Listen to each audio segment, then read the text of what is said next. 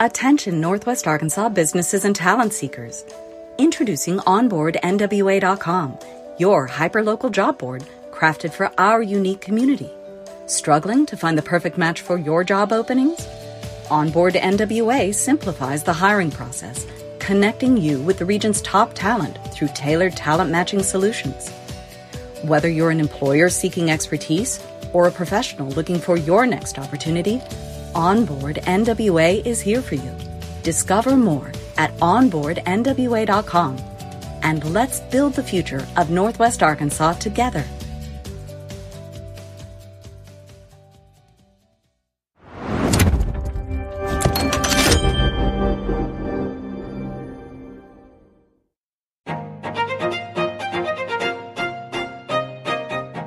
Northwest Arkansas. Randy here, bringing you a quick word from our sponsor, Signature Bank of Arkansas.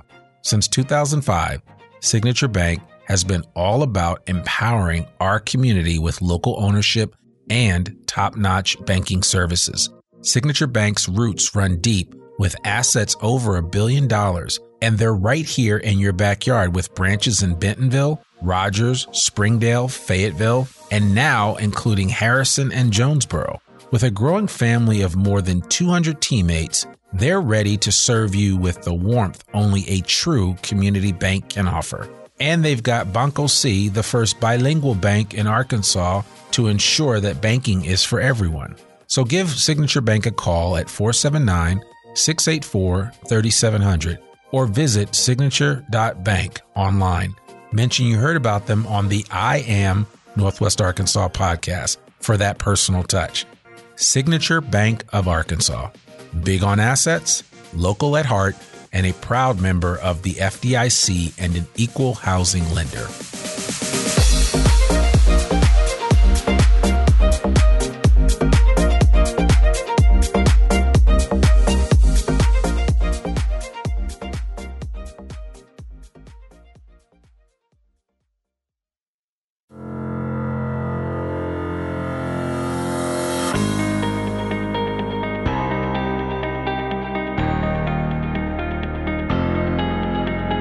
It's time for another episode of I Am Northwest Arkansas, the podcast covering the intersection of business, culture, entrepreneurship, and life in general here in the Ozarks.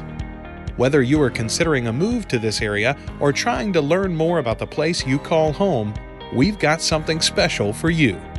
Here's our host, Randy Wilburn.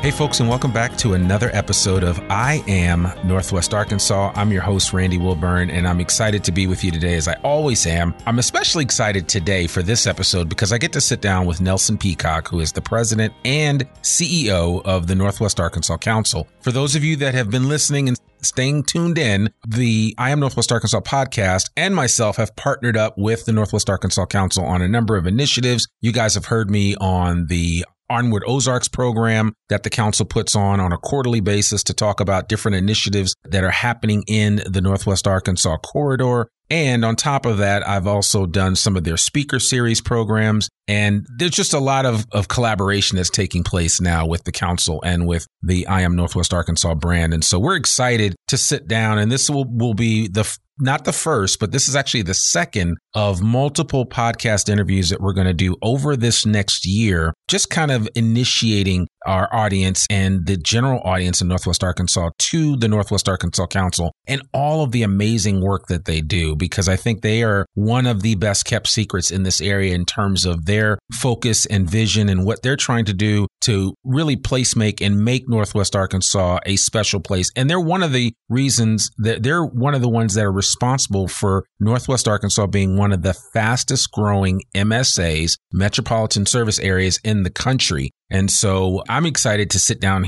today and learn from Nelson, if, if nothing else, about the origins of the council and why it started. When I first heard that story, I was like, wow, that's pretty amazing that these, these, you know, titans of industry had the foresight to say that we want to really make a, this place special, this place being Northwest Arkansas. So without further ado, Nelson Peacock, welcome to the podcast. Yeah. Thank you for having me. Absolutely. Absolutely. So listen, we always start this off because we, we always want our listeners to know who they're listening to. But I'd love for you just to give your Nelson Peacock's superhero origin story. You can give us the Cliff Note version. You don't have to go back to the cradle, but you can just give us a little bit about who you are. Well, I will do that as quickly as I can. Um, I was actually from the cradle. I was actually born in Fayetteville, Arkansas. Wow. Okay. My father was in law school up here, but I was raised in eastern Arkansas, a little town in the Delta, uh, McCrory, Arkansas, and, and uh, grew up there uh, came to school in Fayetteville and ultimately law school. And, you know, back then, this region did not have the opportunities. Uh, I don't want to date myself, but certainly didn't have the opportunities that it does today. So I ended up making my way to Washington, D.C., uh, where I had a career in public policy. I worked at the Department of Justice, Department of Homeland Security, and the U.S. Senate Judiciary Committee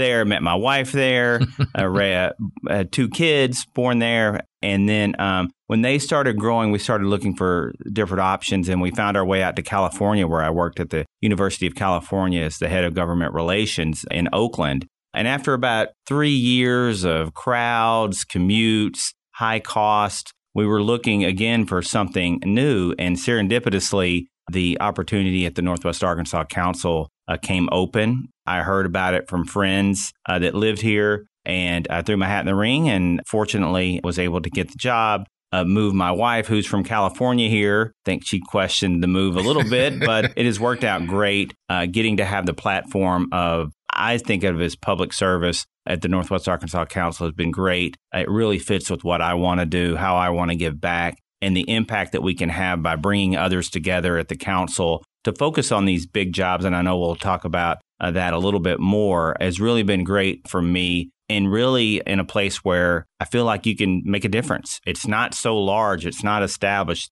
that the die is already cast. Sure. Each, all, each one of us can make a difference in this place. Yeah. So I'm curious to know because again, you, like I spent time in DC, you spent time in DC. So you've had, and you were out in California, you've had a lot of different experiences how f- you were removed from this Fayetteville experience and Northwest Arkansas for a while and the rest of the country. When you came back, how surprised were you at the growth, or were you kind of keeping tabs on things? Well, I would come back for football games. Yes, I left okay. in I left Arkansas in '98, okay. uh, and would come back for football games. So I never really went to. I only came to Fayetteville. Yeah. Uh, then I would see Northwest Arkansas on the top places to live and fastest growing, and I was like, oh well, that's cool. But I would come back really to go to games. Interestingly enough, I had never been to the Bentonville Square until I came back to interview for this job. Wow. And I went to school and law school in Fayetteville. Back then, you know, it was just the center of the region really was Fayetteville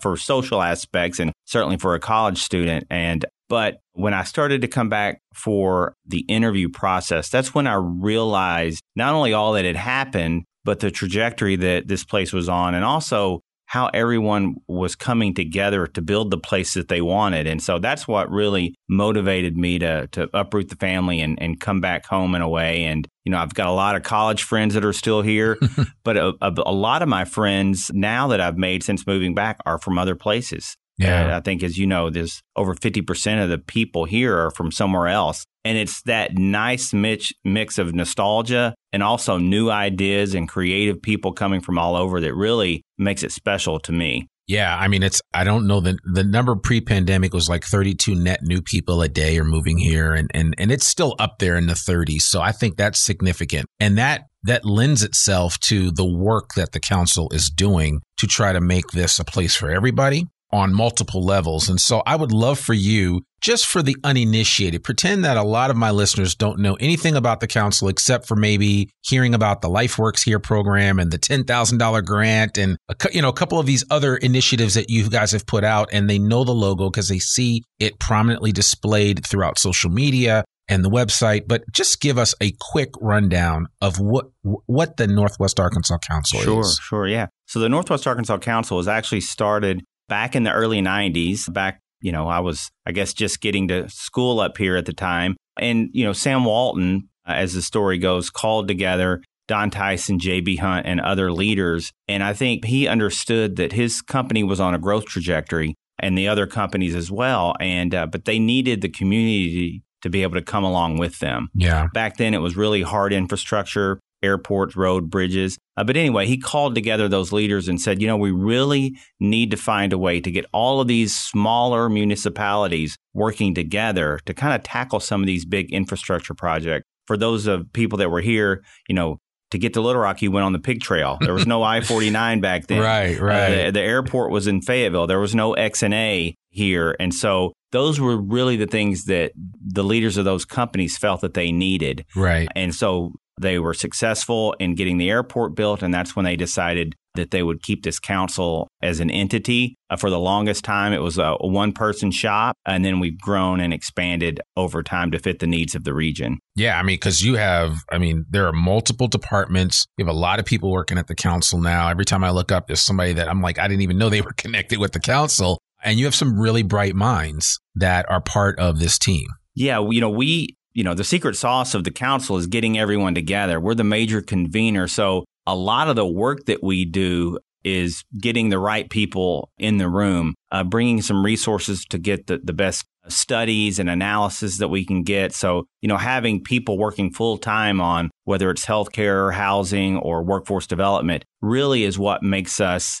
this organization special. It's still the educators doing that work of educating, but it's making sure that, that the business community is communicating with the educators to make sure that when a kid gets a diploma, high school, or some certificate, then they're going to have a job. And so it's that's the kind of the secret sauce. We have we respond to the business community about a hundred or so members and mainly businesses, the large businesses, those founding entities, Walmart, Tyson, JB Hunt, Simmons Foods, George's, the University of Arkansas, and a handful of others make up our executive committee. And that's where we really uh, kind of work through the ideas and the big picture things that we want the council to focus on. Yeah. And so, just, and, you kind of highlighted them briefly, but if you would, I'd love for you just to kind of share some of the projects and initiatives that are, are really close to the council in terms of your focus right now in, in 2023? Yeah, I think about when you think about what the council does,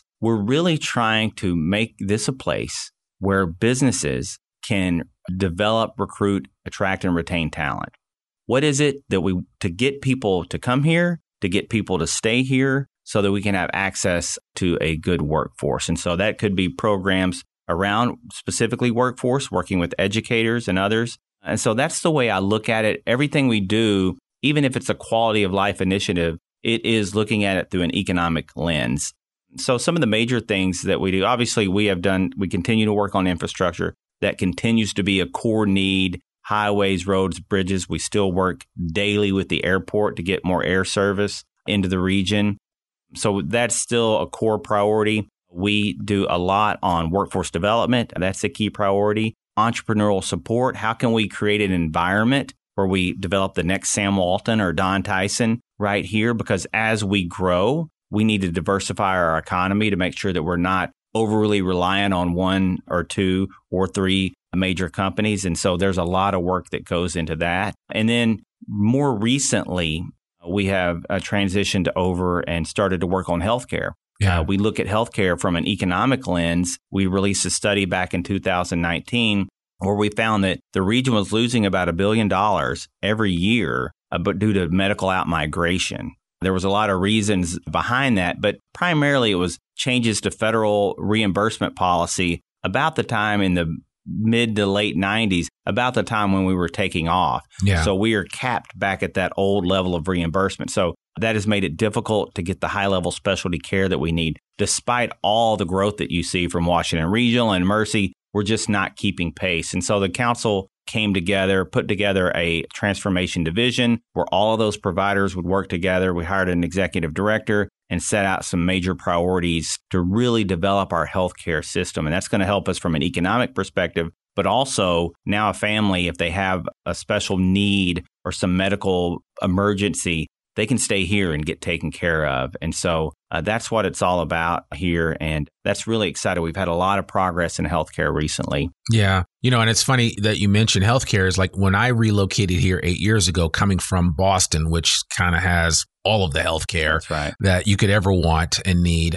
a, a, wonderful children's hospital. That was actually a legitimate concern that my wife and I had. What you know, what are we going to be able to have access to like we had in Boston? Because we kind of took it for granted. Once you you know, when you're in a place where it's great, you just assume that oh, it's like this everywhere. But the reality is is that it isn't. And so coming here and dealing with the local healthcare situation, you know, we saw a gradual increase even in the short period of time that we've been here. And I'm calling out the Children's Hospital right there on I 49, which is an amazing facility right in Springdale. If you haven't been there, it's a great place to take your kids. If you've got any type of sickness or illness, my son's had an operation there. I have been blown away at how quickly that corridor from a healthcare perspective has transformed. And it's continuing to do so.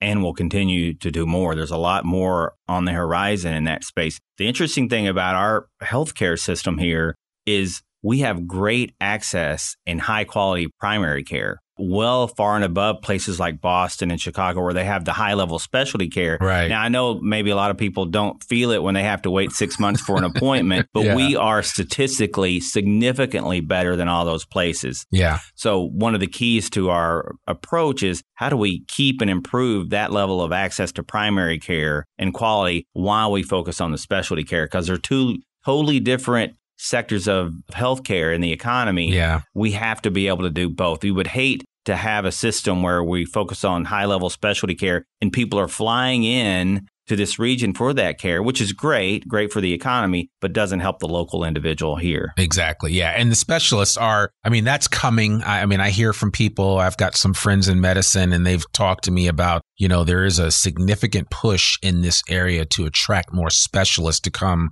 to Northwest Arkansas.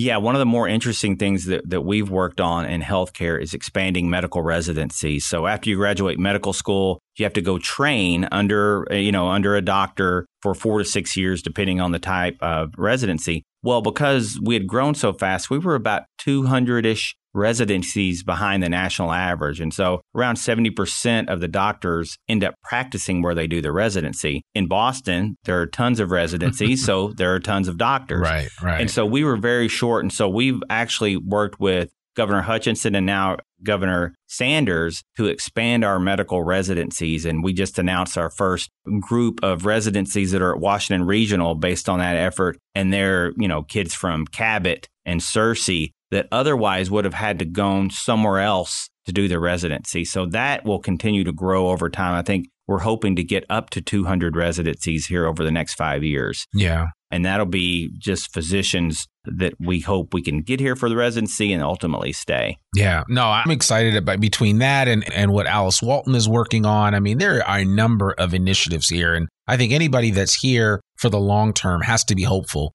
for what 2030, 2040 will look like in Northwest Arkansas. Yeah, and uh, that strategy we released in 2019, we put a 2030 uh, vision statement forward that included medical residencies, expanded research, and a medical school. And, uh, you know, we're pretty far ahead of that schedule right now. So, right. still a lot of work to do but made a lot of progress in healthcare. Yeah, no, it really it is I think it is going to make a difference. So, how would I guess, you know, there are companies that are, there might be business owners that are listening to this podcast that may be thinking, "Wow, you know, I'm nowhere near the size of Walmart. I'm nowhere near the size of JB Hunt or Tyson. How can I benefit from the work and from the research and everything that's being done and born out of the Northwest Arkansas Council? And how can I get involved with what you guys are doing? Sure. So the big companies are on our board, but let's be honest, you know, they can handle themselves. Sure. They're doing just fine. If they need to recruit talent, they can get a relocation package together and they can get the people that they need here. So really what we are doing is creating an ecosystem where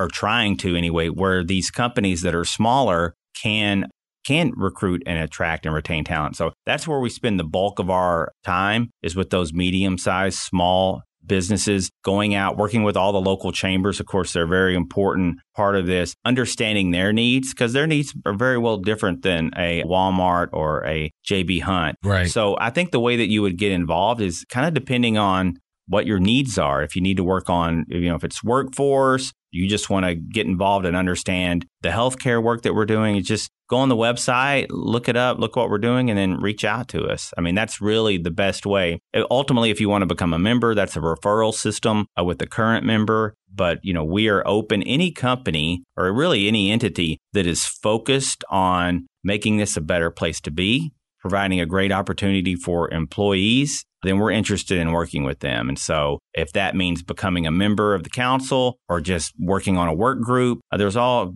manner of ways to get involved. Yeah, and I mean I like to think I'm a perfect example of that because I'm I'm a solo practitioner for the most part, but you know, my goal is to continue to esteem Northwest Arkansas and what it represents and what it can be, and in doing so, that's how we connected. And that's how we've been able to kind of I've been able to kind of meld my story with what the council is doing and to try to advance your message through this platform here at I Am Northwest Arkansas. So we certainly do appreciate that. I, I do want to ask you a simple question about, you know, we had this uh, blip on the radar screen, if you will, and, and I'm not making light of it in any way, but but how did how did the COVID nineteen pandemic impact your work and any of the priorities the, the council had in place prior to 2020? Well, it certainly changed things for a while, right. uh, especially in healthcare. Healthcare had just gotten started. And, you know, obviously we had a forward looking vision for what we were going to do in healthcare. And this was an immediate concern, but we had established those relationships with all the, the providers and we were able, and also we have a great executive director who had worked at Cleveland Clinic who came down to, to help us and really understands the ins and outs of healthcare in a way that I don't for sure. Right. But he was able to help rally everyone. We were able to coordinate and collaborate on the number of cases and beds in the various hospitals. We were able to share a PPE. Remember, that was a big challenge. Sure, sure. Uh, at the time, actually, JB Hunt helped us with some customs issues in China to get more PPE here. We helped organize some of the vaccine clinics. And then, really importantly, led by UAMS Northwest, uh, we were able to pull together, get some state funds and do some vaccine and prevention programs specifically targeted to the Marshallese yeah. community that that culturally was just a little bit different and so the messaging had to be precise and specially directed to them and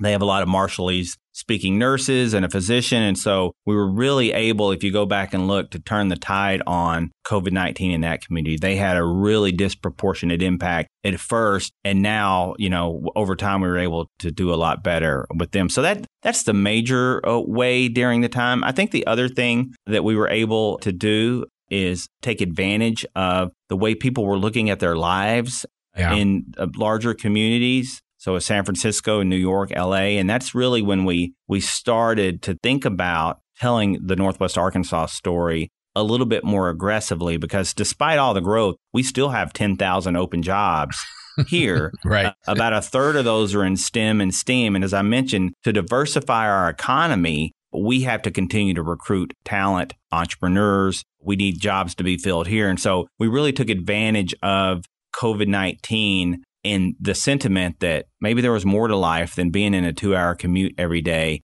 And really, through some marketing and branding, some exposure and some national news outlets, we're able to tell the story of Northwest Arkansas. I mean, people that live here wouldn't believe this, but only about 30% of the people across the nation have even ever heard of Northwest Arkansas. Oh, I know. So, you know, if you've been out in other places, you know, you get raised eyebrows when right. you talk about Northwest Arkansas. So, you know, we wanted, because we are proud of what's happening here and we have a need to attract this STEM talent over time, and that's competitive everywhere. We took advantage of COVID 19. I don't know if that's the right way to say it, but you know, no, that, I, yeah. that's what we were able to do through some of the LifeWorks Here campaign and the branding effort just to tell the story yeah. of what's going on here. That's called taking lemons and making lemonade. I mean, that's yeah. exactly what yeah. you guys were able to do. And so, no, I, I agree with that 100%. Can you discuss in your mind you know, now that we're kind of out on the on the back end of this pandemic and some of the challenges that it presented, but can you discuss some of the recent successes or accomplishments of the council and what really stands out in your mind that's something that you can point to and say because of this we've had it's had a direct impact. You know like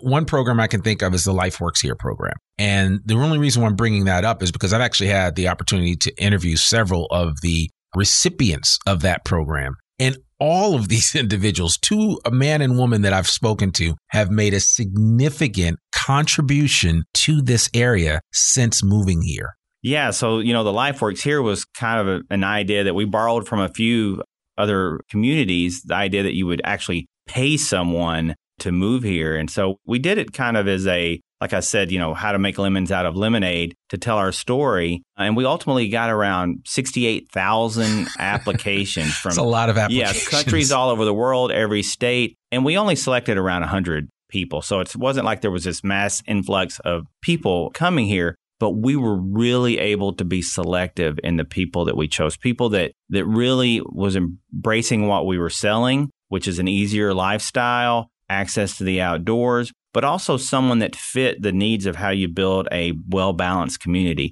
So either an entrepreneur who was going to start a business or you know someone that was an artist or was going to open a restaurant here or some of that deep STEM talent that our companies not just the big ones but some of our startups need and so we were able to kind of divide that up in thirds you know each way of, of the people that we selected and like as you say some really amazing uh, individuals here. One of the one of the people that I've gotten to know personally is a woman named Tammy Sun. Okay, she is the founder of Carrot Fertility, which is a women's fertility, I think the largest insurance company. Okay, and it is based right here in Bentonville. It's a distributed work model, so they have employees all over. But it's those kinds of people uh, that have been relocated here that are giving back to entrepreneurs at the university as they try to start their own business and so you're just seeing this flywheel take place of a lot of these people that have come here from other places. They were in San Francisco, and I think it was either her or her partner, Phil Libin, who basically said, once I got here, I didn't real, and I went back to San Francisco. It's like I didn't realize all this crap that I had to deal yeah, with yeah. just living there, yeah. just getting through the day. And so a lot of examples like that. And I think that's probably our biggest success story. Another follow on uh, from COVID 19 and some of the federal resources and state resources that came in was a program called Upskill NWA. Yes, uh, yes. Which is a program to help train people with medical skills, so nurses, medical techs, and others. And that program really focuses on people that want to get a better job, upskill their life, but don't have the resources or the time. So this program will help them with tuition or with childcare or with transportation, kind of the people that that are working hard or maybe two jobs, how can they get a better job to improve their, you know, quality of life? And so that program flowed directly out of COVID-19. That's a program we hope to expand. Yeah, well, and it's an amazing program. It originally started in San Antonio. We had Carol Silva Morales on oh, the podcast, episode yeah. 208. And first of all, Carol is a dynamo, but the program is not I, and I'm, this is no exaggeration. It is the type of program that can actually impact generations. And they've studied that through the results of the people that have matriculated through that program in San Antonio. The hope is that that same replication will we will experience it here in Northwest Arkansas. Yeah, and you know that program is an example of kind of the the council and the way we work. Jeff Webster with the Excelerate, right? He's really pushed that. Obviously, Carol is doing the work. The council was involved at the outset with some of the community colleges, uh, NWTI, figuring out the needs and would this work. But those two individuals really took it and ran with it. And so, you know, we take some credit for it because we were there at the outset, right. explaining the need and, and, you know, helping get the medical providers on board. But there's so many programs like that where we just we're there at the start and, you know, they're out doing their thing. And so we're really we're proud of what they're doing. Hopefully they will continue. Yeah. Well, and I'm I'm glad you mentioned Jeff. I've actually had him on the podcast and Excelerate's a great organization. I would love for you just to kind of talk a little bit about how the council is collaborating with other organizations like Excelerate, like the Walton Family Foundation that have similar missions or at least have some semblance of not sameness with regard to the mission of the council, but there's just connectivity there. Well, we work closely with both of those organizations. Obviously, the Walton Family Foundation is key to the council and many of the programs that we push forward. They are invested at a foundational level yeah. to the advancement of Northwest Arkansas. And many of the things uh, that they hope to achieve, they will work through the council to try to operationalize that.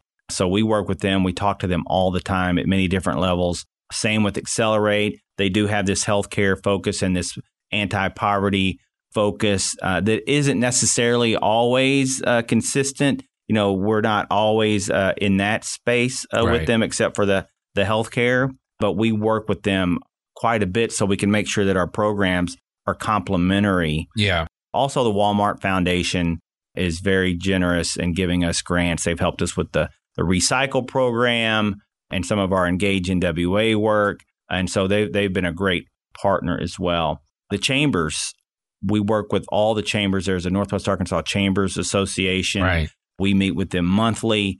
Uh, and, you know, they are really the eyes and ears on the grounds to a lot of the small businesses across the region. And the idea is you can't just have a, a workforce program in Springdale or Fayetteville or Bentonville. The towns are too small. So, how do we work to make sure they have regional impact with employers across the region. And so that's kind of how we divide up the work. Yeah. And you know, and I'm sure you can appreciate it having lived in DC and also California and you understand the concept of hey, this is mine, go, you know, I got mine, you go get yours.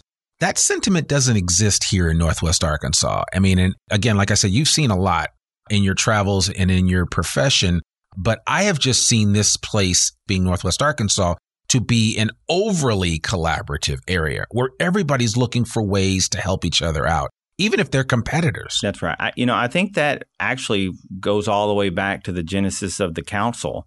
There was an expectation from the leaders that we would find a way to work together. You know, at the time, Fayetteville was giving something up to move the airport to where it is now. They yeah. had the, you know, the Fayetteville airport Rogers was pursuing uh, trying to to expand their access to air travel. So they all gave something up to get something that's better for everyone, and that happens on a daily basis. And so, you know, but I do think it's the expectations of the business community. It is the ex- expectations that have built up over time that we're going to find a way to collaborate. And ultimately, I think everyone has seen success by doing it that way. Yeah. Uh, and that leads to more collaboration, more cooperation. You know, if you're seen as not being collaborative, you'll pretty soon probably be excluded from the meetings where you want to be, right. where the solutions are trying to be figured out. So we're very fortunate. This was happening before I got here, so I can't take credit for it, but it has continued to build as we grow, as we get bigger. I think we'll all have to work harder to make sure that that spirit maintains itself. But uh, right now, we're in a really good spot as far as cooperation and collaboration. Yeah. So, in that same vein, when you start to kind of talk about infrastructure development, how is the council playing a role in that? And what what have you guys? What success have you found in the focus of infrastructure? When I think of infrastructure, I think of obviously better roads, better buildings. It is placemaking at the highest level where you're able to come in and say, hey, this is what we need in this community. This is what we need in Springdale. This is what we need in Rogers. This is what we need in Johnson. This is what we need in Bentonville and Bella Vista and all these areas that make up Northwest Arkansas. Can you just speak to the importance of the infrastructure focus?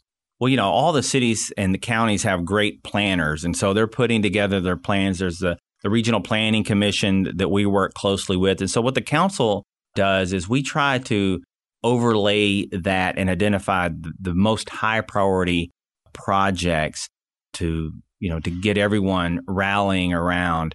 The most recent example, or the example when I first got here, where the council was intimately involved and, part of the success was getting the Bella Vista bypass done. Right. That was languishing there for two decades where Arkansas had the money at one point, Missouri didn't have the money, and vice versa. And so they never decided to make make it meet in the middle. And so we came, when I got here, I was asking about what's going on with that. We've got the fastest growing region in the country and we don't even have an interstate connection. You know, it right. ends it ends 3 miles north of Walmart. How yeah. can that be? And we were able because of our we are not a government entity, so we were able to go to Missouri and find out what's going on and how could we get them to prioritize that. And ultimately, we were able to get everyone to agree and our congressional delegation was helpful. We were able to get a, a build grant for 25 million. Yep.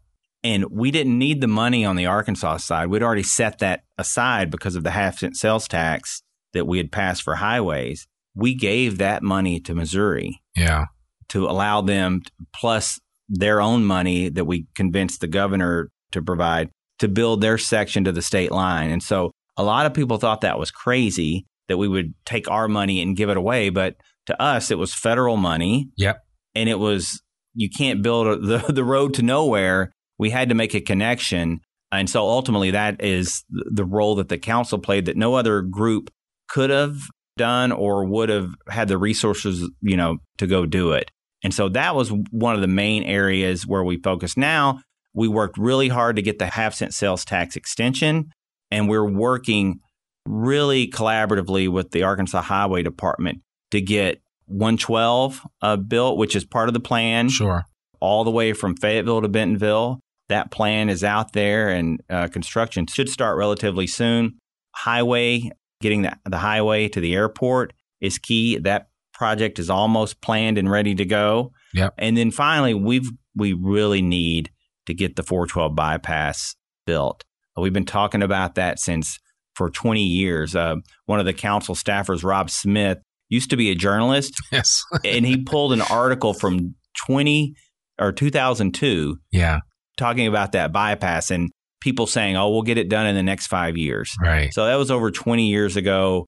We've got to get that project done. The more we build around it, the harder it's going to be, the more exactly. expensive it's going to be. So we're hopeful that the the highway department will work with us with the business community and and really expedite that project. And so that is kind of how we work. We kind of take these big the biggest of priorities that are going to have regional impact and then we work with all the regional planners. You know, we're not planners. Uh, we don't build highways. What we try to do is align priorities and then, if need be, help identify the funding to make it happen. Yeah. Well, and let's say that there's certainly plenty of work out there to be done. So, That's right. Yeah, and you guys are achieving it little by little. Yeah, the the other area, I don't know if it's infrastructure or not, but the housing issues that we are facing. Yeah. This really came up quickly affordability, combined affordability and a great job has really been our special sauce yeah. out in the world. And that's starting to change. Now, we're still way lower than a lot of these big urban areas, but a good house is increasingly becoming unattainable. Yeah. Uh, and that is, we've called this our inflection point for the region. Last year, we basically said, you know, we have to keep growing. We have to continue to make these investments in our economy in our quality of life to continue to attract people. But if we don't get ahead or catch up to this housing issue and transit issues, infrastructure, you know, we are going to be in a place 20 years down the line where this place looks a lot different uh, than it does today. Yeah. With, you know, up to a million people, you know, in the next 20 years from the 550,000 we are today, where are all those people going to go? Right. You know, we can't keep spreading out they're going to have to be in the footprint of our major cities today. So I think people are going to have to learn to embrace a little bit of density in the right locations, done the right way with high quality construction in and around amenities, in and around our schools. You can't have teachers that live in Siloam Springs and teach in Bentonville. That's no good for the community. That's not good for that family. That's what happens in San Francisco, in Boston, in Boston, right. in New York, where yeah. teachers are commuting two hours firefighters are commuting two hours, police officers. We need those people that serve our community to be in our community. And so that is what we have to, I think, strive for. The market won't take care of this. The market will keep expanding out to where land is cheaper to build housing. So we have to come with some creative solutions to build within the footprints of our existing cities to address this challenge. And it's actually one of the values of a number of the speaker series that you do because you bring all of these different parties to the table to say, hey, we have to come up with a solution. We can't just sit by and let time happen and us not address this. And so, even with the, the workforce housing and workforce development, specifically the workforce housing, that's something where I've talked to folks from ULI and other organizations that say, hey, we have the infill that we can do it properly, but it needs to be done now. That's right. And That's lot, right. Fortunately, in this and like so many other things, there are cities that we can look to that have done things right. But let's be honest, most of them have done things wrong. Sure. And I think most of that, if you go ask those leaders, say in Austin or the Bay Area or Los Angeles, is they didn't take it as seriously as they should have. Right. Because it's hard. It's hard when there's a new project going up, you will see it. And every project that city councils vote on here now, there's someone that is upset about that new development. and so hopefully through the council's work and the Workforce Housing Center, we can create an environment where those decisions will be easier and everyone has an understanding that we're going to get the community that we build. Right. So if we don't build it the right way and if we continue to sprawl out into the countryside, then we will be a community of commutes and traffic. And, you know, if you look out 20 years, and you have a young child here today, that's not the community that, that you want them to be raised in. No. Or that's not a community they they may not want to stay in a community like that. So we have to do this work starting now and really uh, try to get aggressive about it. The speaker series is all about education, not only the general public, but you know, trying to educate our policymakers, practitioners, builders, practitioners. Are, yeah. absolutely. Yeah. And I, those are great. I would commend anyone to go to our website and find those. You, you will see things that have happened in other cities and just how to redesign a big shopping mall parking lot. And you're like, that is a place that I want to live in. right. You know, and so it the visuals are really compelling of what we can do if we get this right. Well, yeah, no, the possibilities are truly endless. It's just a matter of getting people involved in the conversation, right? Because uh, you know, down the road, people will say, "Well, we never had a say in this," and it's a lot of times it's because people just didn't contribute or participate. And you guys create opportunities for people to do that and from wide groups in this area. And so, as I land this plane, I want to ask you uh, there was a, a wonderful demographic study done by the council not terribly long ago. And I want to understand from your perspective how the council is prioritizing diversity, equity, and inclusion in the work that you're doing.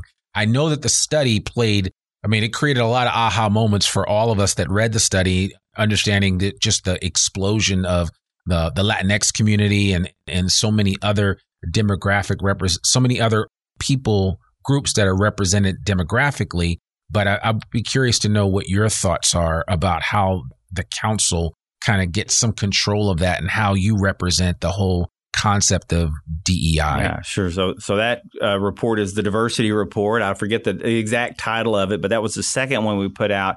And basically, the genesis of that was is like this place looks different than when the council was founded. I think back then it was ninety five percent white. Right. Now we're almost one third underrepresented minorities, and Sure. so this report actually just take, took a look at each city to see how we're changing.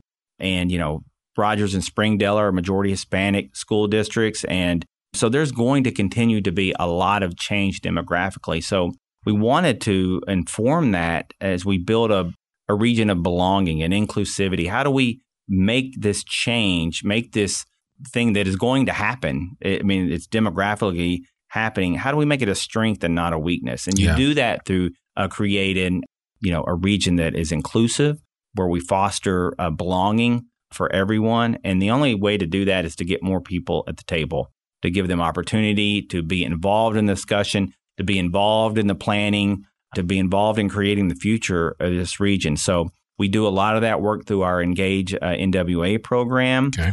to hear from those perspectives, to let them have a seat at the table. And we are now working to embed DEI as a core tenant to each of our programmatic work. So whether it's workforce housing, whether it's our healthcare, workforce development, and on and on, we are working to embed that in each of those programmatic areas. I think as we go forward, this is key. Getting harder. It's a little bit of a challenge with some of the politics that are taking place. And so we really need everyone to understand it, at least from the business community that I represent, that you're going to be seen, you're going to have a seat at the table, you're going to be invited into the discussion and how we make this a better place for everyone. You know, I think that not only is that the right thing to do, it just adds such a vibrancy, a cultural richness, and we want to embrace that and continue to develop that. Yeah, no, I mean, well, well said, and and and I see it in the practice of some of the programs that you've put on and those that participate. I mean, even the fact that I'm able to participate in some of these programs, I think is pretty cool. I mean, again, nobody knew me eight years ago here, and here I am having conversations with you and so many others. So I think that's that is very promising, and I, I look forward to what the future holds for that. And if you take your story and project that out to the thousands of people that move here, you have grown to love this place because you've been involved. Right. You had opportunity to meet people, to create stickiness in a region, to make connections, to establish friendships. We need that for everybody. Yeah. Not only for the people that are born and raised here, but for people that move here as well. And, Yeah. and I think that's how we are going to continue to grow, continue to thrive as a region. Yeah.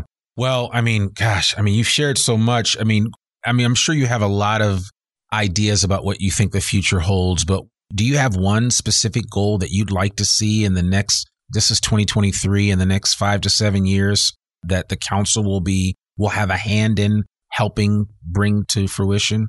You know, I really think that the the challenge of that we have to face is this growth challenge. How do we preserve the character and build on the character of the our communities that everyone loves? And you know, Springdale is going to be different than Rogers, and Rogers is going to be different than Bentonville, and Siloam's different. How do we embrace what those communities are, what people love about those are, in a place that's going to double in size? Right. that to me is the key challenge. How can we ensure, you know, housing optionality for people? Some people want to may live out in the country and that's great. Others may want a downtown walkable environment where they can ride their bike to work. How do we create optionality for everyone that wants to live here? And I do think that that is ultimately the challenge. We're going to continue to get startups. We're going to continue to work with the university on their research enterprise. We're going to continue to grow our healthcare sector. We're going to establish as many workforce programs as we can. Like I said, we still have tens of thousands of jobs open. It seems like the more work we do, the more jobs there are to fill. Uh, but it really is how do we handle this growth question? Because ultimately, that creates the kind of community that you're going to live in. And so Absolutely. that to me is the significant challenge that we have. I think it's already here, but it's only going to grow. Yeah, absolutely. Well, I think you have some amazing people around you. You've surrounded yourself. I've got a chance to meet a number of the staff members uh, with the council, including the great Nate Green, who's your director of communications. He's just sitting right beside you here today, and he's very silent, but uh, still, uh, he is making a tremendous impact in this area by effectively getting out the word of what the council is all about, as both near and far. And I think that's really important. Absolutely. Any organization, the most important thing that you can do is hiring the right people. Right. I've been very fortunate in that, particularly with Nate, uh, but also with some of the other people that are involved with the council. And so when you hire the right person, it makes your job really easy. Yeah, no, absolutely. And we and we, we actually were going are going to get a few of the other representatives that are part of different areas of the council on the podcast in the future to talk about their area so that we can go a little deeper in some of the other subjects that several of our listeners would be really interested in. But this was a really great first start. And so, Nelson, thank you so much for joining us. Nelson Peacock is the president and CEO of the Northwest Arkansas Council and just an overall outstanding individual. We really appreciate your time today. Yeah. Thanks for having me and thanks for sharing the word of Northwest Arkansas. Absolutely. Well, folks, that's another episode of the I Am Northwest Arkansas podcast. To learn more about us or to read or download the show notes from today's episode, visit iamnorthwestarkansas.com. You can listen to this podcast and sign up for our free newsletter to keep up with us and all things NWA. Sign up today. And remember, you can subscribe to the I Am Northwest Arkansas podcast wherever you listen to it. And please consider rating and reviewing us on Apple Podcasts or Spotify. Our podcast comes out every Monday, rain or shine. I'm your host, Randy Wilburn, and we'll see you back here next week for another new episode of the I Am Northwest Arkansas podcast. Peace. We hope you enjoyed this episode of I Am Northwest Arkansas. Check us out each and every week, available anywhere that great podcasts can be found. For show notes or more information on becoming a guest, visit iamnorthwestarkansas.com. We'll see you next week on I Am Northwest Arkansas.